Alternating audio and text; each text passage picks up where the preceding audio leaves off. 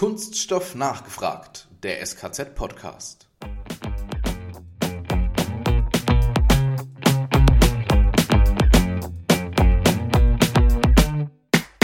Dafür, dass wir ja nur ein Teil der Industrie sind und eine sehr mittelständisch geprägte Industrie sind, auch manche Dinge ziemlich intensiv beeinflusst und vielleicht auch mehr beeinflusst, als man uns das zugetraut hätte. Darauf bin ich ein bisschen stolz.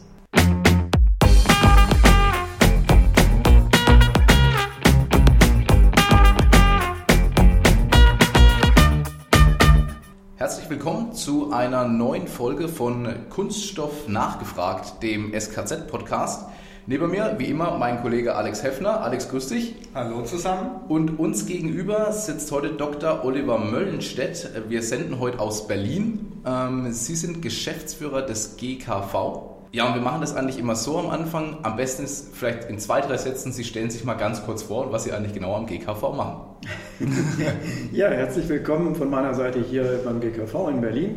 Mein Name ist Oliver Möllenstedt, ich bin von Hause aus Diplom-Wirtschaftsingenieur, bin jetzt seit über neun Jahren der Geschäftsführer des G K V und meine Hauptaufgabe ist hier unsere Branche, die kunststoffverarbeitende Industrie, gegenüber der Politik hier in Berlin und auch den Medien der Öffentlichkeit zu vertreten. Also eine spannende Aufgabe.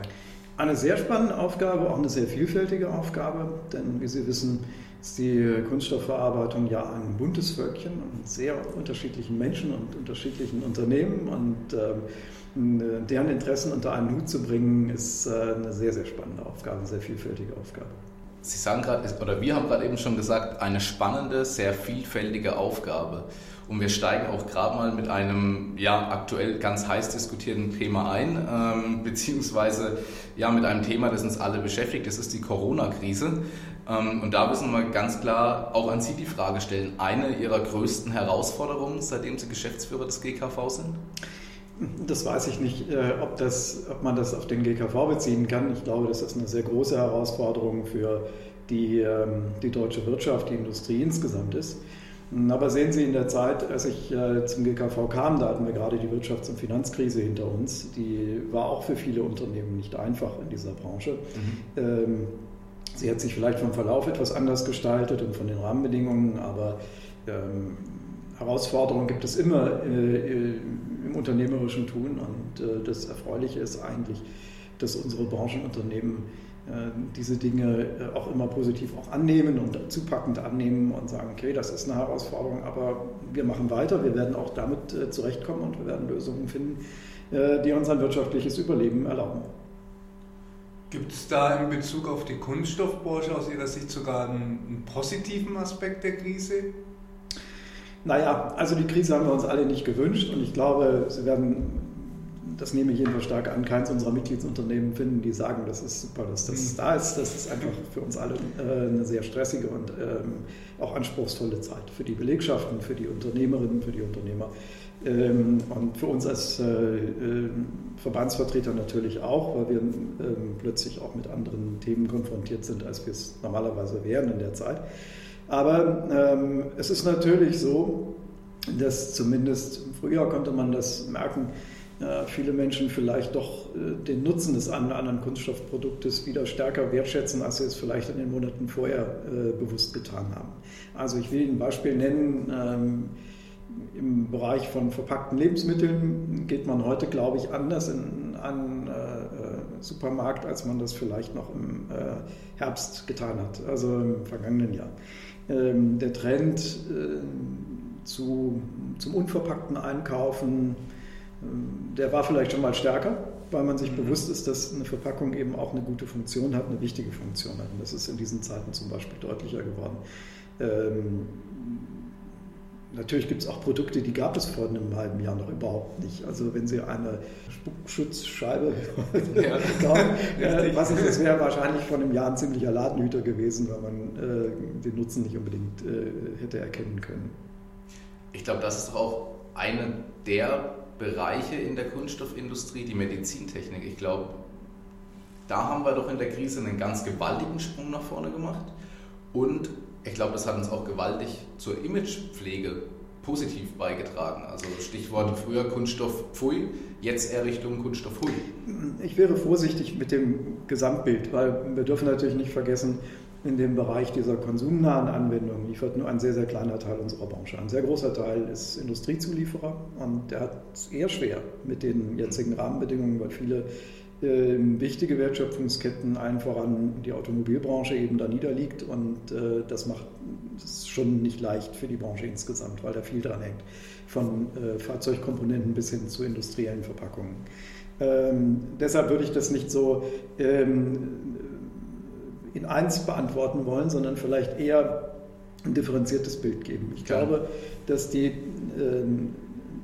die Krise sicherlich an einigen Stellen uns Nutzenaspekte von Produkten wieder vor Augen geführt hat, die vorher nicht so klar waren. Das hat sich vielleicht auch für das eine oder andere Unternehmen äh, in der Bilanz sogar vielleicht temporär positiv ausgewirkt. Aber ähm, ich würde trotzdem gleichwohl sagen, die Branche steht vor Herausforderungen. Auch gerade diejenigen, die nah am Konsumenten sind mit ihren Produkten, stehen äh, vor anderen Anforderungen, müssen ihre Produkte anders erklären, als sie das vielleicht noch vor fünf oder sechs Jahren äh, gefragt waren. Äh, das fängt beim äh, direkten Kunden an, wenn das der Handel ist oder äh, große Markenartikler, die man beliefert. Die stellen heute andere Fragen in den Verkaufsgesprächen, als sie das vor zwei oder drei Jahren äh, getan haben. Das heißt also, ähm, ich würde ein wenig davor warnen, sich auf den Problemen, die diese Krise mit sich bringt, auszuruhen und zu glauben, dass das Probleme nachhaltig löst, sondern bestimmte Fragestellungen, die der Branche aufgetragen sind, das kann man jetzt positiv oder negativ sehen, die bleiben bestehen. Und diese Herausforderungen empfehle ich nur jedem anzunehmen. Vielleicht haben wir jetzt etwas mehr Zeit, die eine oder andere Antwort zu formulieren, aber wir werden sie gleichwohl geben. Allen voran springen Sie wahrscheinlich auf die Nachhaltigkeit an. Das ist die zentrale Herausforderung dieser Dekade. Das, äh, ich verrate Ihnen kein Geheimnis, wenn Sie, Sie brauchen auch gar nicht bis Freitag zu warten, bis die jungen Leute hier irgendwie durch die Straßen ziehen. Ähm, das ist ein zentrales Thema unserer Gesellschaft. Wie äh, wir mit den natürlichen Ressourcen umgehen, wie wir mit unserem Planeten insgesamt umgehen. Und das geht nicht vorbei an der ähm, Kunststoffbranche. Ich kann Sie aber... Das muss ich, will ich auch gerne sagen, an der Stelle in der Bilanz ein wenig äh, beruhigen. Das betrifft andere Branchen mindestens genauso wie unsere. Absolut, ja. Und äh, äh, da geht es nicht um die Frage, ob sie anders produzieren, als sie es bisher getan haben, sondern ob sie überhaupt noch produzieren. Ähm, wenn Sie sich überlegen, wir haben heute, äh, wir haben jetzt den Einstieg in die äh, C O zwei Bepreisung im Deutschen Bundestag beschlossen vor wenigen Tagen.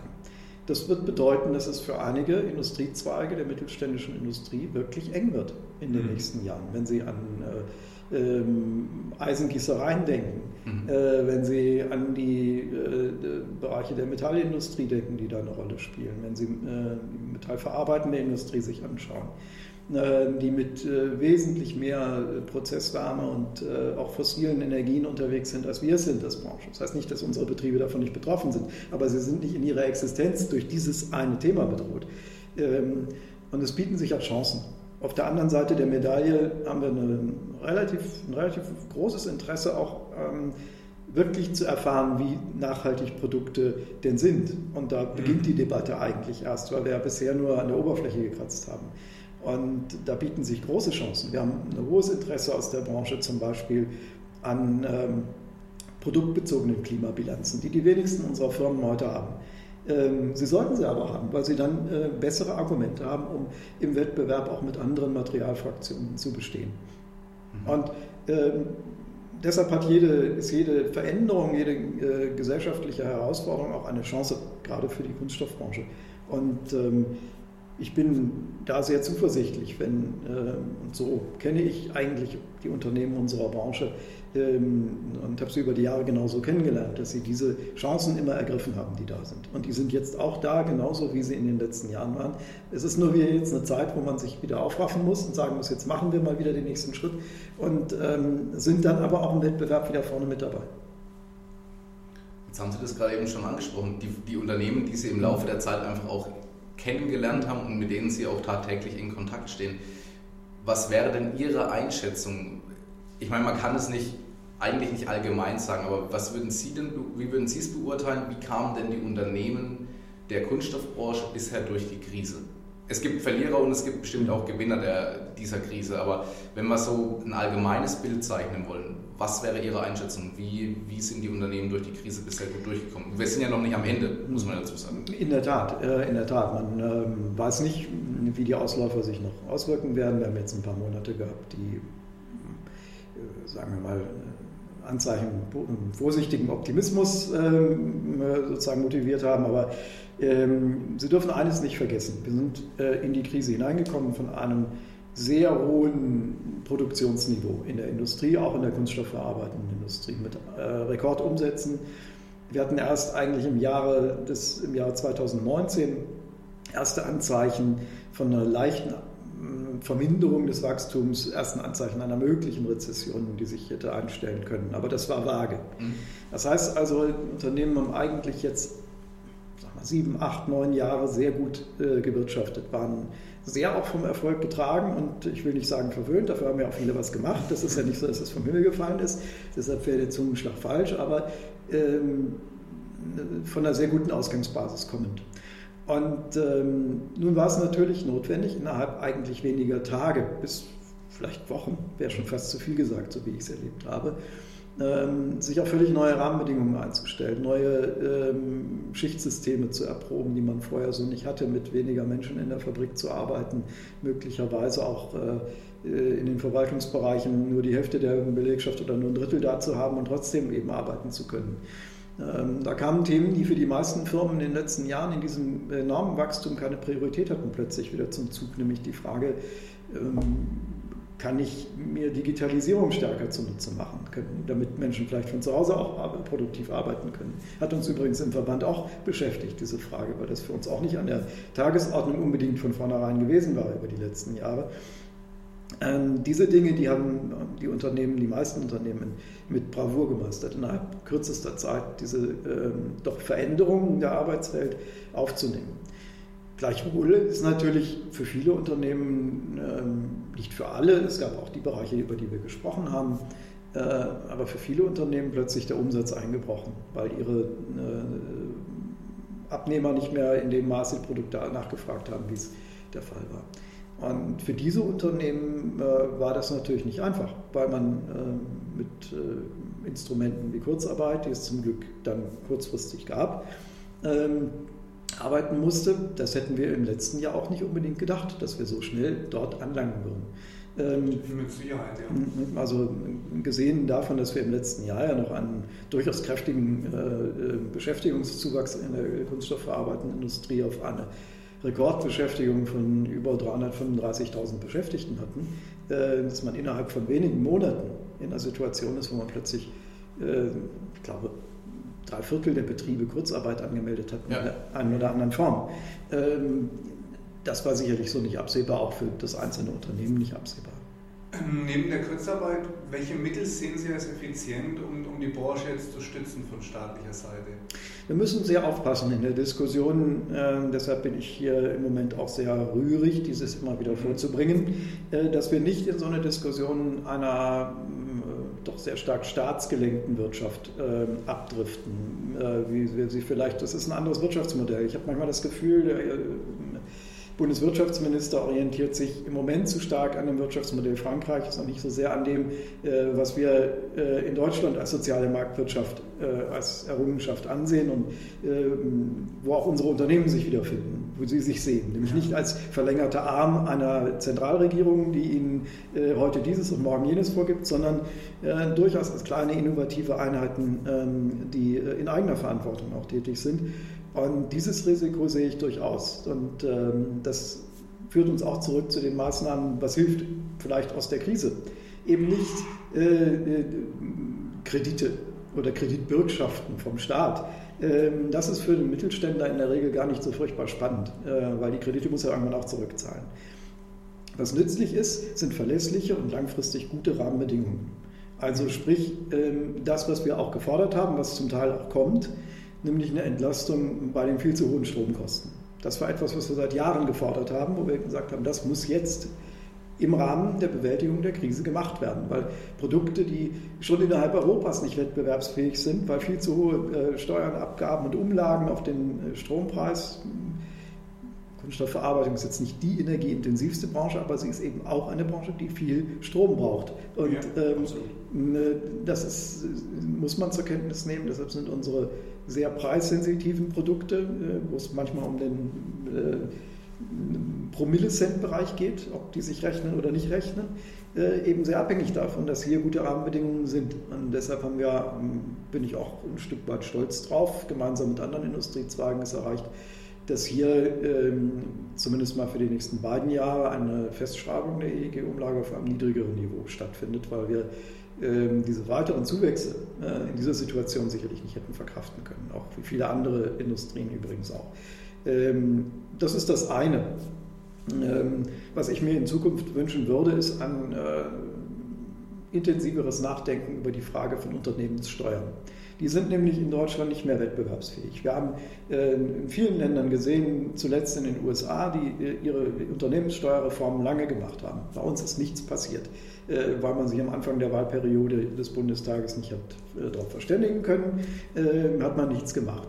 Das ist längst überfällig und ist auch notwendig, gerade für unsere Unternehmen, äh, dass man diese Dinge in Betracht zieht. Äh, und äh, Da hilft uns nicht ähm, die siebenundzwanzigste Industriekonferenz, wo die immer gleichen Menschen auf dem Podium sitzen, in der Regel übrigens keine Mittelständler, sondern Vertreter von irgendwelchen Konzernen. Ähm, das sind Dinge, die helfen uns hier nicht weiter. Auch irgendwelche äh, sehr detaillierten Papiere äh, des Bundeswirtschaftsministers, welches Unternehmen seiner Meinung nach an wen verkauft werden könnte, ist für unsere Branche völlig irrelevant. Äh, kein chinesischer Investor wird äh, einen, einen Verpackungsbetrieb oder einen Bauproduktebetrieb in Deutschland übernehmen. Das äh, sind Dinge, die äh, irgendwelche Nischen betreffen, aber eben nicht die großen mittelständischen Industrien, zu denen eben auch die Kunststoffverarbeitung gehört, die hier immerhin für über dreihunderttausend Menschen Wohlstand und Beschäftigung sicherstellen und das auch in Zukunft gerne tun werden, aber das setzt eben voraus, dass wir die Rahmenbedingungen vorfinden, die unsere Produkte international wettbewerbsfähig sein lassen. Jetzt haben Sie mir gerade eigentlich zwei Stichworte gegeben, zum einen international, zum anderen das Thema Steuern. Mhm.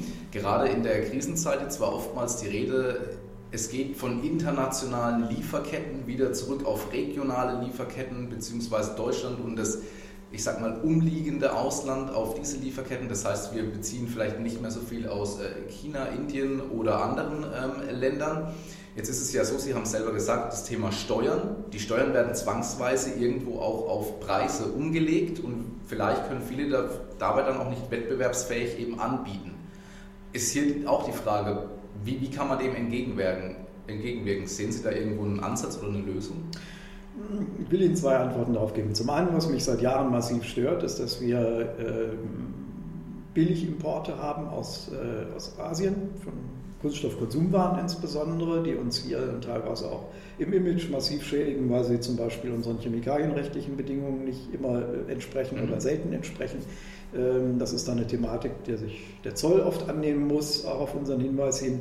Aber die, ähm, das ist das eine, wo uns diese Dinge auch direkt stören. Das andere ist natürlich, dass wir ohnehin, wir sind eine mittelständische Industrie, wir haben zwar einen Exportanteil von mittlerweile achtunddreißig Prozent im Umsatz, allerdings, wenn Sie dann genau hingucken, wo gehen diese Produkte hin, dann ist der überwiegende Teil der Zielregion doch die Europäische Union und die Länder dort. Das heißt, ja, das, das kann man machen, ohne Frage, aber dann muss man eben auch sicherstellen, dass auch für sehr preissensitive Produkte eben auch Wettbewerbsfähigkeit hier am Standort hergestellt ist und man nicht ähm, dann auf der nächsten Tonspur wieder hört, ja, aber die Indust- diese Industrie und diese Industrie und diese Industrie, die möchten wir hier gar nicht haben. Und ähm, es geht eben nicht, dass man morgens äh, sozusagen lokal und regional getragene Lieferketten fordert und am Nachmittag äh, auf der Klimaschutzdemo steht und sagt, jetzt äh, soll aber die Industrie bitte mal irgendwo anders produzieren, aber nicht bei uns, mhm. weil unsere Bilanz dann schlecht ist. Das beides geht nicht. Da spaltet sich das Thema Nachhaltigkeit an ja. dem Punkt, ne? Weil wie nachhaltig ist es wirklich, die Dinge über den halben Planeten zu schippern, nur weil man die Industrie hierzulande nicht haben will. Mhm. Genau. Ja.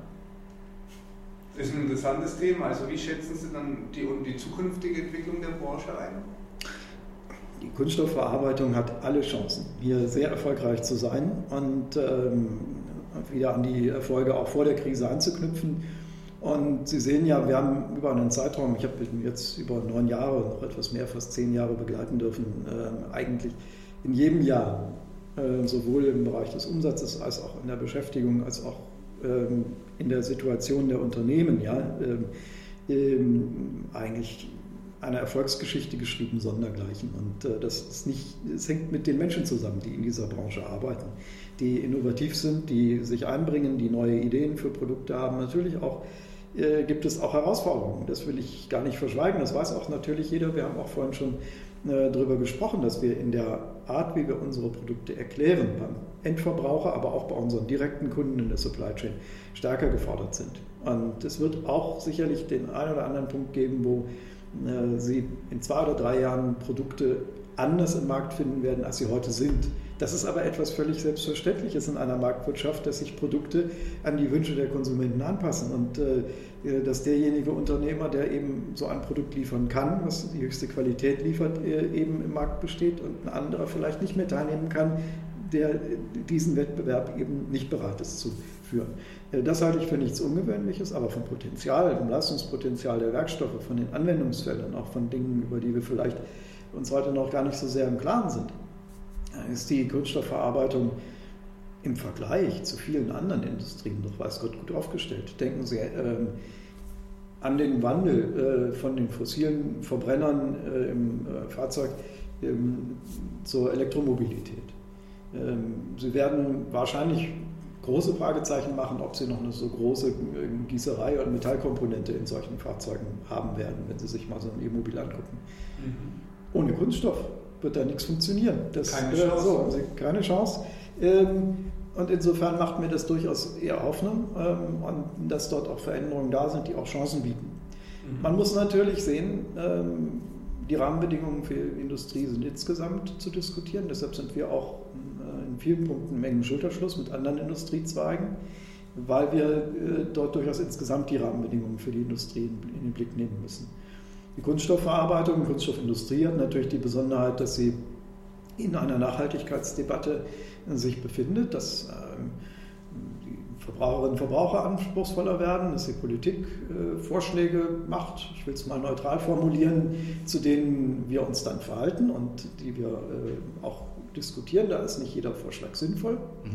Ähm, da muss man manchmal auch mit ähm, sozusagen einmal werben, zum anderen aber auch manchmal informieren, dass bestimmte Ideen, die so die eine oder andere Ministerin hier in Berlin gerne äußert, äh, mitnichten dazu führt, dass äh, wir dann nachhaltiger leben. Ich will Ihnen ein Beispiel nennen. Wir erleben im Moment einen, einen Trend, äh, würde ich es noch nicht nennen, aber doch einzelne Unternehmen, die einfach mal ausprobieren, was denn passiert, wenn man jetzt eine Folienverpackung durch einen Verbund aus Karton oder Papier und Kunststoff ersetzt. Mhm. Das ist natürlich erstmal noch nicht bei jedem Verbraucher angekommen, dass sowas Mist ist, dass das am Ende zu weniger Recycling führt und nicht zu mehr.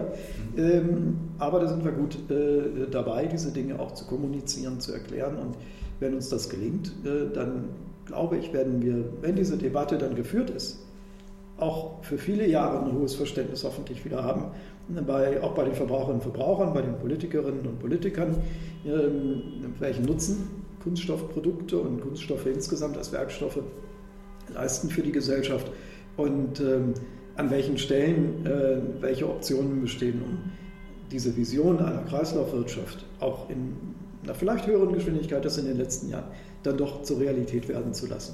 Aber das ist ein anspruchsvolles Thema und dafür werbe ich auch, nicht zu glauben, dass das die Industrie ganz alleine machen kann, sondern dafür brauchen wir auch gute Rahmenbedingungen und die richtige Rechtsetzung, nicht irgendeine Rechtsetzung. Und ich glaube, wenn wir das gemeinsam mit den Unternehmen, gemeinsam mit der Politik hinbekommen, dann kann das sogar für die Branche nochmal einen enormen Schub nach vorne geben. Sie haben jetzt, und das greife ich gerne nochmal auf, das Thema angesprochen, die Branche ist eigentlich, wenn man es in Ganzes sieht, eigentlich eine sehr lange oder eine sehr langlebige Erfolgsstory. Die Branche hat sich immer wieder neu erfunden, sie hat sich weiterentwickelt und damit so eine Erfolgsstory auch wirklich erfolgreich wird, da spielen viele Faktoren mit rein. Sie haben es gerade eben gesagt, die Unternehmen, die Politik, die Mitarbeiter, über dreihunderttausend an der Zahl, Sie haben es gesagt, die spielen da alle mit rein. zu so einer Erfolgsstory gehört auch ein Stück weit verschiedene Institute. Ähm, da gibt es das S K Z, da gibt es noch viele andere, um jetzt einfach mal nur einen Namen jetzt rauszugreifen. Und ähm, auch wir greifen ja dann so Themen auf wie C O zwei Bilanzen, Nachhaltigkeit, Kreislaufwirtschaft, so diese Trendthemen, aber natürlich auch Themen wie Digitalisierung, Elektromobilität und Ähnliches. Und man erforscht da, äh, prüft, bearbeitet diese Themen, gibt es auch in, in Wissensvermittlung, Weiterbildung und Ähnlichem weiter.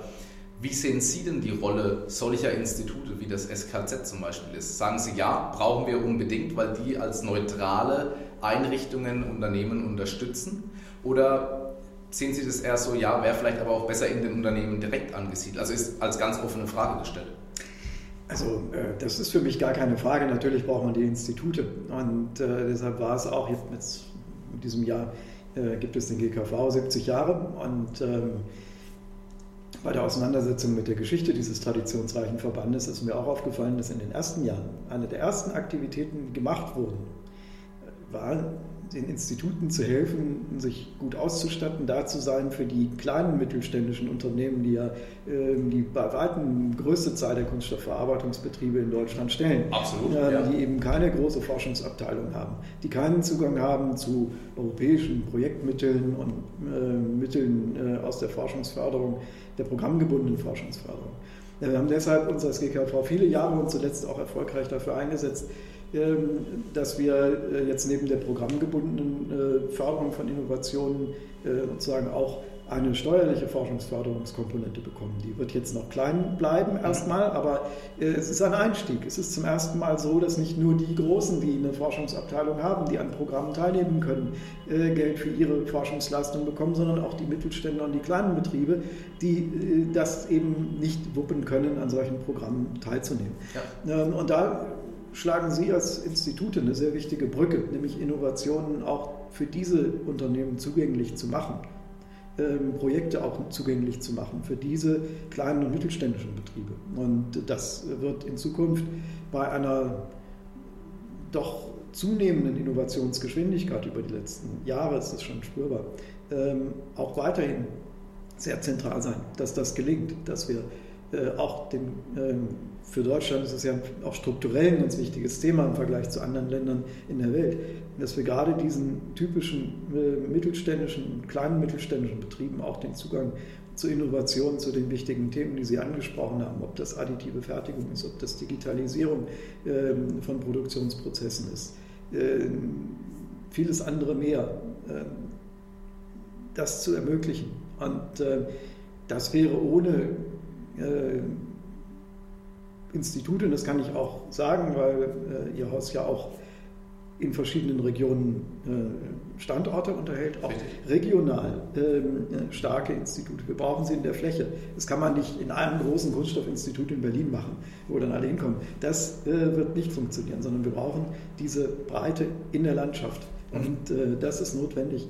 Ähm, das äh, kann ich mir gar nicht anders vorstellen. Das, sonst würden viele Unternehmen sicher den Anschluss äh, dort sehr schnell verlieren.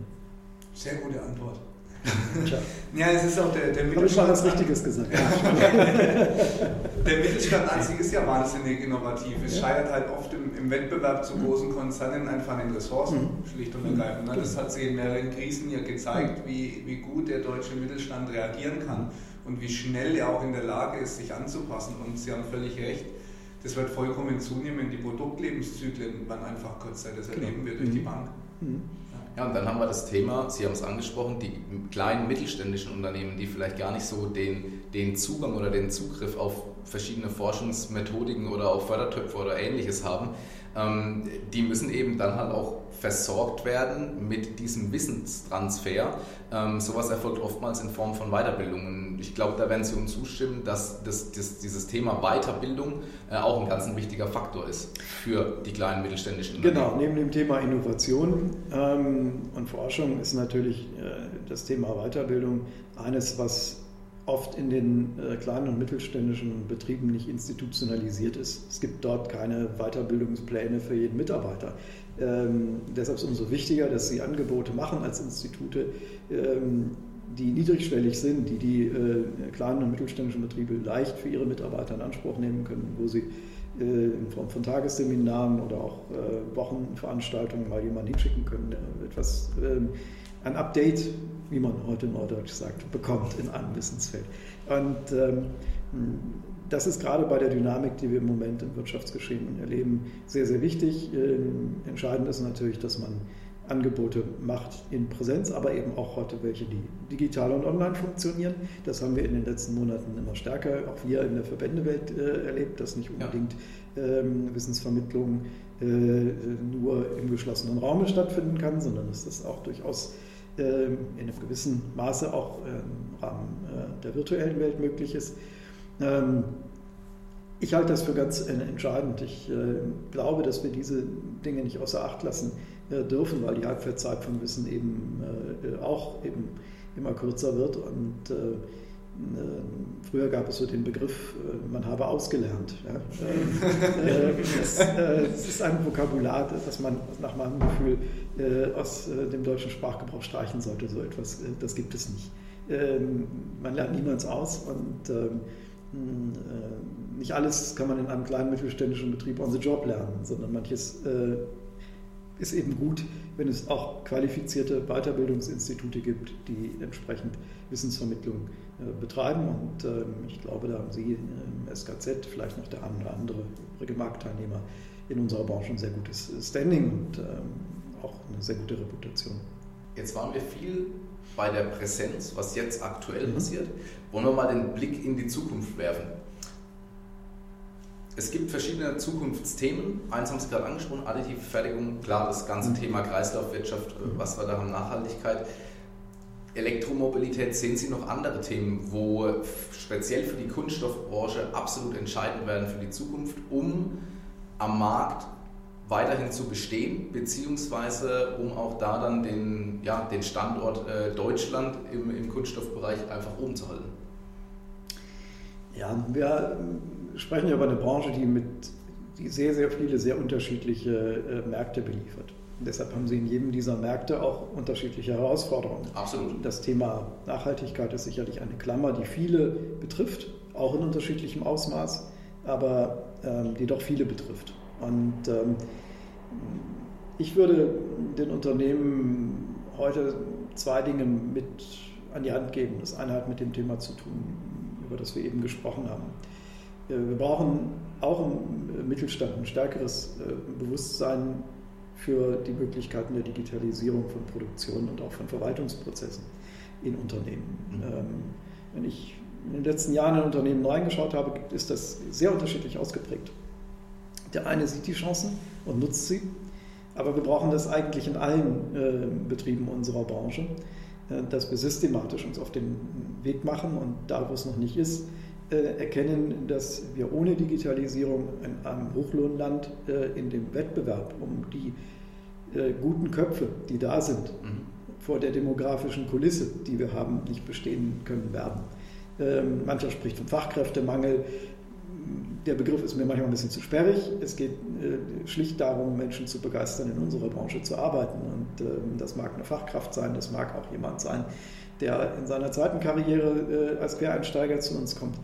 Aber wir werden das nicht, äh, nicht schaffen, diesen, auf diesem hohen Beschäftigungsstand, auf dem wir heute sind, auf Dauer zu bleiben, weil die Menschen einfach nicht zur Verfügung stehen. Das muss man sehen. Und selbst wenn wir äh, eine enorme Zuwanderung äh, nach Deutschland lotsen würden, würden wir immer noch nicht genügend Menschen haben, um das ähm, zu, zu füllen. Sie kommen nun aus Bayern und wissen, mit welchen äh, Mühen und Schwierigkeiten auch die Integration von äh, einer großen Zahl von Zuwandererinnen und Zuwanderern verbunden sein mag in den Komm. Städten und Gemeinden. Also es ist auch kein realistisches Szenario für eine Gesellschaft. Das heißt, wir müssen uns stärker um die Digitalisierung, auch vielleicht in Teilen eine Automatisierung von noch mehr Prozessen kümmern, einfach um sparsamer mit der menschlichen Arbeitskraft umzugehen. Das ist das eine, aber auch sozusagen Effizienzvorsprünge zu halten gegenüber anderen, die da auch schon unterwegs sind. Und äh, das kann ich nur jedem empfehlen, ähm, sich mit diesem mittel- und längerfristigen Thema dauerhaft zu beschäftigen, dem Thema Nachhaltigkeit sowieso. Damit haben wir schon zwei ganz große Themen, die jeder Kunststoffverarbeiter können muss, erschlagen. Und dann kommen natürlich Themen, ähm, die etwas spezieller sind, ja, wo sie, äh, die von den Märkten abhängen. Ähm, wenn ich kundenindividuelle Produkte bei mir absetzen kann in meinem Markt, wunderbar. Ähm, da mag auch so eine additive Fertigung äh, sehr, sehr spannend sein. Das hat äh, erhebliche Potenziale. Mag vielleicht für jemanden, der äh, im Massengütergeschäft ist, nicht unbedingt die erste äh, Sache für die Produktion sein, vielleicht für einen Prototypen, aber ähm, da gliedert sich das dann sehr stark auf, um welche Themen es geht. Aber ich glaube, mit diesen beiden großen Themen, ähm, Technologiethemen, würde ich schon meinen, äh, sollte sich jeder, der unternehmerisch in der Kunststoffbranche unterwegs ist, äh, für seinen Betrieb auseinandergesetzt haben und dazu auch was sagen können. Äh, ansonsten wird das irgendwann dünn.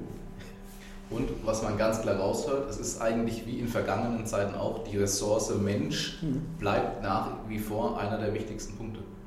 Das ist, äh, damit steht und fällt das, weil wir sind ja keine äh, Branche, die jetzt sich im Abbau von Rohstoffen irgendwie beschäftigen würde oder so. Ne? Man sagen könnte, da ist eigentlich nur die Frage, äh, wer hat das dickste Ölfeld oder das größte Gasvorkommen oder so etwas, äh, sondern die Produkte äh, unserer Branche, die äh, sind von Menschen für Menschen gemacht. Und ähm, in dem Moment, wo das nicht mehr sozusagen das Kreativpotenzial, das Know-how für die Produktion nicht mehr da ist, wird das auch nicht mehr attraktiv sein auf der Produktseite, auf der Frage der Wettbewerbsfähigkeit. Und deshalb kann ich dafür nur werben und deshalb halte ich es auch für absolut zentral, dass wir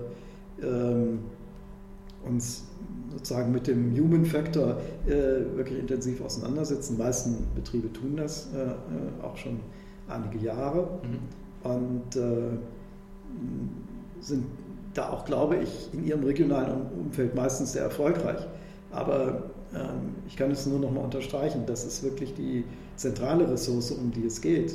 Diese ganzen technologischen Dinge, die äh, wird man lösen können, da habe ich wenig Bange. Aber ähm, der Wettbewerb äh, um die guten Leute, der äh, ist schon heute äh, spürbar, erheblich mehr spürbar, als er vor fünfzehn Jahren war. Und ähm, dem muss man sich stellen. Und das erfordert Kreativität als Arbeitgeber, mhm. auch ein, na, vielleicht auch mal eine ehrliche Reflexion da, wo sie noch nicht da ist, ist äh, wo man selbst auch in seinem regionalen Umfeld, wo man wahrgenommen wird. Und ähm, das halte ich für, eine ganz, für einen ganz zentralen Punkt, sich damit auseinanderzusetzen. Wenn man in die Zukunft blickt, muss man ja auch immer, um gut für die Zukunft gerüstet zu sein, auch immer nochmals ähm, einen Blick in die Vergangenheit wagen. Was ja. passiert ist und äh, was war. Sie haben es vorhin angesprochen, ähm, fast zehn Jahre jetzt G K V, ähm, haben, Sie, ähm, haben Sie ja auch gesagt. Ähm, Sie verlassen die Branche ein Stück weit. Ja, ist schon, ist schon ein anderes Geschäft, um das ich mich in Zukunft äh, kümmern darf, und andere Unternehmen mit mhm. ähm, anderem Inhalt. Äh, Die Immobilienwirtschaft ist sicherlich, äh, einmal ist es eine Dienstleistungsbranche mhm. äh, und äh, ist sicherlich auch an dem einen oder anderen Thema, äh, stellen sich Fragen etwas anders, als sie sich in der Kunststoffverarbeitung stellen. Mhm. Bei dem Thema äh, kluge Köpfe, gute Köpfe für äh, die Wirtschaft ist übrigens äh, äh, da sehr viel gemeinsam. Deshalb äh, gibt es auch äh, in dem Bereich der Wirtschaft sehr große Anstrengungen, äh, sich um Weiterbildung zu bemühen, um äh, Qualifizierung von Menschen zu bemühen. Um, um sie nicht ganz aus der Branche zu verlieren, haben uns der Kollege Hefner und ich uns so die Gedanken gemacht und haben eigentlich festgestellt, eigentlich bleiben sie ja der Kunststoffbranche doch auch ein ganz Stück weit äh, treu. Viele Bauprodukte sind ja heute auch aus Kunststoff. Also so ganz loslassen können sie es ja nicht. Es geht ja äh, auch hier darum, in der Tat vielleicht mal ähm, äh, zu sehen, dass äh, nach einer Reihe von Jahren, die mir sehr viel Spaß gemacht haben hier mit der äh, Kunststoffindustrie, wo wir auch, glaube ich, auch hier als Verband sehr erfolgreich waren. Wir sitzen heute hier in, in Berlin und auch in unserer Organisation einiges an Veränderungsprozessen erfolgreich gemeistert im letzten Jahrzehnt. Mhm. Ähm, durchaus auch ähm, meinem Lebensalter, ich bin jetzt Anfang vierzig, nochmal äh, sozusagen eine Reihe von anderen Themen sich vorzunehmen. Äh, das ist ähm, von Zeit zu Zeit nicht verkehrt, weil man bleibt auch äh, vital und äh, geistig auch sozusagen offen für neue Themen, aber Sie haben schon recht. Ähm, es ist erfreulich, dass im äh, Immobilien- und Gebäudesektor eine relativ hohe Dynamik nach wie vor da ist. Mhm. Auch da geht es darum, dass Rahmenbedingungen an der anderen Stelle besser sein könnten. Dann hätten wir vielleicht noch mehr Planungssicherheit, auch ähm, gerade im Bereich der, ähm, der Wohngebäude ähm, wäre man vielleicht auch schon einen Schritt weiter. Dort, äh, ähm, wo Nachfrage ist nach Wohnraum, diesen auch zur Verfügung stellen zu können. Das hat etwas damit zu tun, dass oft ähm, bestimmte planerische Dinge, aber auch äh, manche ordnungsrechtliche Vorstellungen, die von Politikerinnen und Politikern zuweilen, zum Beispiel hier zu sehen, hier vom Fenster aus das Rote Rathaus äh, von Berlin, äh, so geäußert werden, nicht dazu angetan sind, Investitionen zu entfachen äh, in einer Stadt, die eigentlich äh, mehr Investitionen in den Wohnungsmarkt äh, dringend notwendig hätte. Und äh, das ist ein Thema, für das ich mich hier in Zukunft engagieren werde. Und wenn das ein oder andere Produkt unserer kunststoffverarbeitenden Industrie dann mehr verbaut wird, weil mehr gebaut wird, dann, äh, ist, dann haben wir, glaube ich, eine Win-Win-Situation. Das heißt, die Herausforderungen bleiben spannend und vielfältig. Ich habe mich in meinem Leben nie vor Herausforderungen weggeduckt und ähm, wo es spannende Dinge zu tun gibt, habe ich äh, immer gerne Ja gesagt und das bleibt auch so, ähm, weil alles andere ähm, äh, sich zurücklehnen und dreißig Jahre äh, dasselbe zu machen, das überlasse ich gern anderen, äh, das äh, wäre mir wäre es zu langweilig. Können Sie abschließend Ihre Zeit hier beim G K V ähm, in zwei, drei Sätzen zusammenfassen? Satz eins, ich habe unheimlich viel faszinierende und nette Menschen kennengelernt. Es hat sehr viel Spaß gemacht und äh, sehr viele Leute, die mit äh, Herz und Seele äh, für das brennen, was sie tun. Und äh, Es war auf der anderen Seite auch eine sehr politische Zeit. Wir haben äh, in Europa, aber auch äh, in Brüssel, aber auch hier in Berlin äh, sehr viel spannende und sehr intensiv auch äh, Gesetzgebungsvorhaben begleitet. Und ich glaube auch für, dafür, dass wir ja nur ein Teil der Industrie sind und eine sehr mittelständisch geprägte Industrie sind, auch manche Dinge ähm, ziemlich intensiv beeinflusst und äh, auch vielleicht auch mehr beeinflusst, als man uns das zugetraut hätte. Darauf bin ich ein bisschen stolz. Sehr gut. Aber nur ein bisschen. Dann bleibt uns von unserer Seite eigentlich Ihnen nur, Alex, außer du hast jetzt gleich noch eine brandheiße Frage. Nee, wir sollten uns bedanken. War sehr nett. Ein angenehmes Gespräch. Vielen, Vielen Dank. Dank für die Einladung. Ja, und auch für Ihre Zeit. Ich glaube, Ihr Terminkalender ist immer noch gut voll. Sie haben gesehen, das Telefon klingelt. Ja. Ich bin äh, während unseres Gesprächs, ich bin in zwanzig Minuten in der nächsten Telefonschalte mit meinen Kollegen aus den mittelständischen Industriezweigen. Äh, ich danke Ihnen, dass Sie sich den weiten Weg aus Bayern hergemacht haben heute. Ähm, kommen Sie gesund zurück und äh, nehmen Sie sich gerne noch ein Stück Schokolade mit. Vielen Dank. Danke Ihnen auch und äh, von unserer Seite und auch von Seiten des S K Z Ihnen für die Zukunft alles Gute und ähm, man läuft sich bestimmt immer noch das ein oder andere Mal, mal nochmal über den Weg, wenn es ums Thema Kunststoff geht. Mich würde das freuen. Sehr schön, vielen Dank. In diesem Sinne. Kunststoffwissen zur Selbstverteidigung.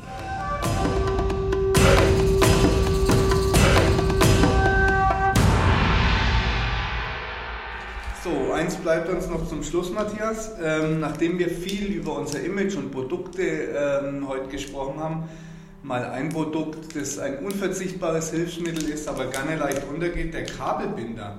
Haben wir im Alltag alles. Jedoch inzwischen geht der Einsatzbereich weit über das Zusammenhalten von ein paar Kabeln hinaus. Woraus sind die Dinger eigentlich? Ja, also der breite Einsatz ist einfach darauf zurückzuführen auf exzellente Materialeigenschaften, wie bei so vielen Kunststoffen. Hohe Zähfähigkeit und Zugfestigkeit, gute Formbeständigkeit und gute chemische Beständigkeit, die kennzeichnet den Stoff, aus dem Kabelbinder gemacht sind, das ist Polyamid. Für den Kabelbinder, da wird insbesondere P A sechsundsechzig verwendet. Man sollte allerdings bei der Verwendung auf ausreichend Luftfeuchtigkeit achten. Achtung, jetzt wird es wieder sehr chemisch und professionell. P A sechsundsechzig nimmt nämlich bis zu zwei Komma fünf Gewichtprozent Wasser aus der Luft auf. Aber das benötigt es auch, denn erst damit erreicht es dann die notwendige Zähigkeit. Aber aus Polyamid und Ähnlichem wird noch viel mehr gemacht. Ich glaube, du hast da noch eins, zwei Produkte. Ganz viel. Strumpfhosen zum Beispiel. Ein Klassiker. Wer von uns Männern kennt sich Strumpfhosen? Nylon ist der Handelsname. Allerdings ist es erstaunlich reißfest, was man von Strumpfhosen nicht immer kennt. Die ersten waren sogar qualitativ fast noch besser. Fun Fact ist hier, die wurden tatsächlich im Zweiten Weltkrieg gesammelt, um daraus Fallschirme anzufertigen, und letztlich sind mit Strumpfhosen Fallschirmjäger über der Normandie abgesprungen. Dieses P A ist ja auch unter anderem, also P A sechsundsechzig, unter anderem ist auch bekannt als Nylon. Nylon ist aber gar nicht der offizielle Name, sondern der Markenname von der Firma DuPont. Also ähnlich, wie man das kennt bei Tempo oder bei ähnlichem, also sprich Papiertaschentücher.